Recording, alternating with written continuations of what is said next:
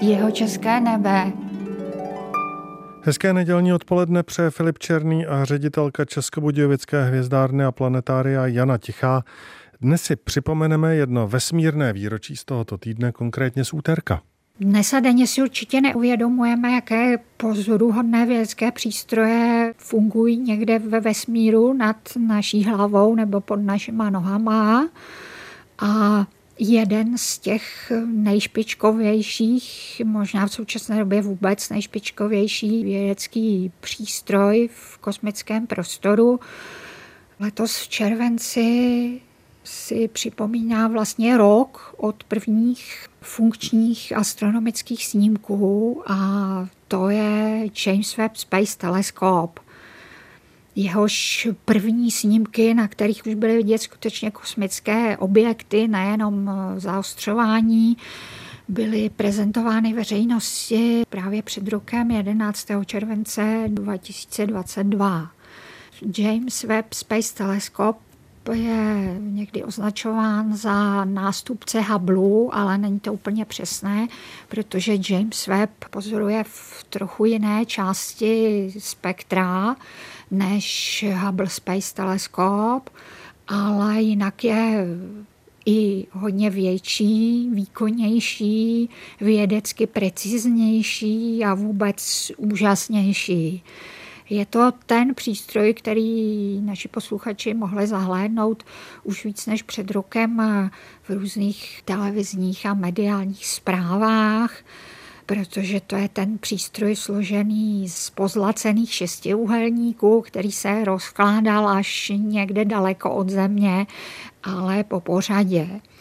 První ideje jsou ještě starší, ale skutečně vývoj James Webb Space Teleskopu byl započat v roce 1996, výroba byla dokončena v roce 2016 a přes všechny peripetie s nedostatkem peněz a částečně změnami v koncepci byly ještě završeny peripetiemi s jeho testováním v hale, té, jak jsou takové ty přímo jako čisté prostory pro testování kosmických misí a to proto, že do toho ještě dopadly roky covidu, kdy byl problém, aby se tam potkávalo více lidí.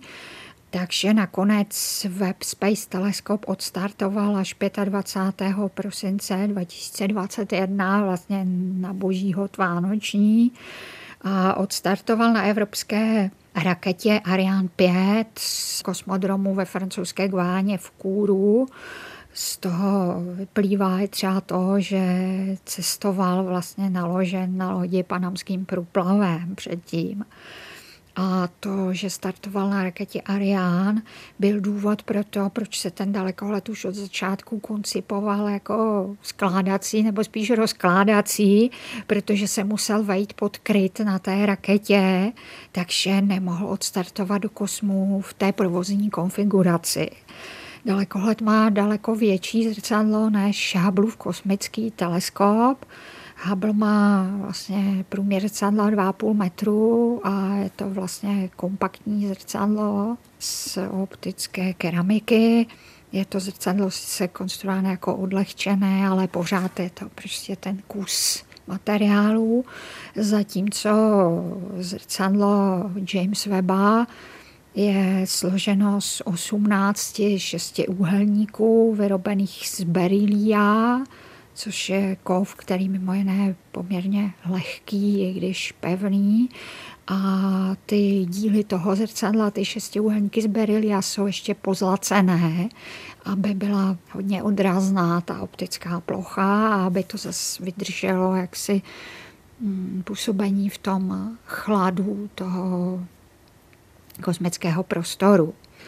A Navíc, protože to je dalekohled, který funguje v blízké infračervené a infračervené části spektra, takže ty detektory potřebují být udržovány v chladu. Jeden z nich je ještě speciálně chlazený a ty další prostě jsou chlazené jenom tím kosmickým okolím. On má několik detektorů, pluje také jakoby delta křídle, které funguje jako protisluneční clona.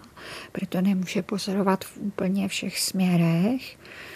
A to všechno bylo nutno mít vlastně zabalené pod tím krytem té rakety Ariane 5 a pak rozbalené až v místě vzdáleném asi 1,5 milionu kilometrů od Země, vlastně v okolí liberačního bodu L2 eh, soustavy Země Slunce, co jsou liberační body, to se učí ve středoškolské matematice. Je to takový bod takové stability, nestability v určité vzdálenosti od země a ten dalekolet tam není úplně přesně na jednom místě, ale vlastně tam jakoby krouží kolem toho bodu. A dělá nádherné snímky. Pokud naši posluchači chtějí vidět snímek z webova kosmického teleskopu na vlastní oči v docela kvalitním podání a hlavně obrovský, tak my jsme byli tak okouzleni webem, že jsme nechali nainstalovat na budovu Českovědecké hvězdárny a planetária veliký pohled webova kosmického teleskopu do Orlí mlhoviny. Je to část Orlí mlhoviny, ve které se nacházejí takzvané sloupy nebo pilíře stvoření. Je to oblast, kterou jsme kdysi už měli detailně nasnívanou Hubbleovým kosmickým dalekohledem, ale právě z weba jsou tam krásně vidět ty mladé hvězdy, které tam v těch nepravých barvách září, takovou výraznou červenou, takovou až jako světelkující, byť to je tisk. A ta mm, část té orlí mlhoviny, kterou je budova skoro obalena, má plochu asi přes 50 metrů čtverečních, takže to je pohled, který je vidět už z háječku, i pokud třeba výjimečně nemáme otevřeno a návštěvníci se můžou určitě pokouchat a zůstane tam celým létem, takže pokud skupujete procházkou se zmrzlinou háječkem, tak určitě pohledněte na velikoplošný billboard webu na budově Českou dětské hvězdárny a planetária. A my k tomu připravujeme postupně výstavu, která pak bude na plotě, kde bude ukázáno, jak ta samá oblast vypadá vlastně v té vizuální části spektra a zároveň tam budou, některé už tam jsou, i ty pohledy do jiných oblastí vesmíru z Bebova kosmického dalekohledu. Za týden si ještě řekneme, co to je infračervená oblast spektra, ve které teleskop snímá vesmír.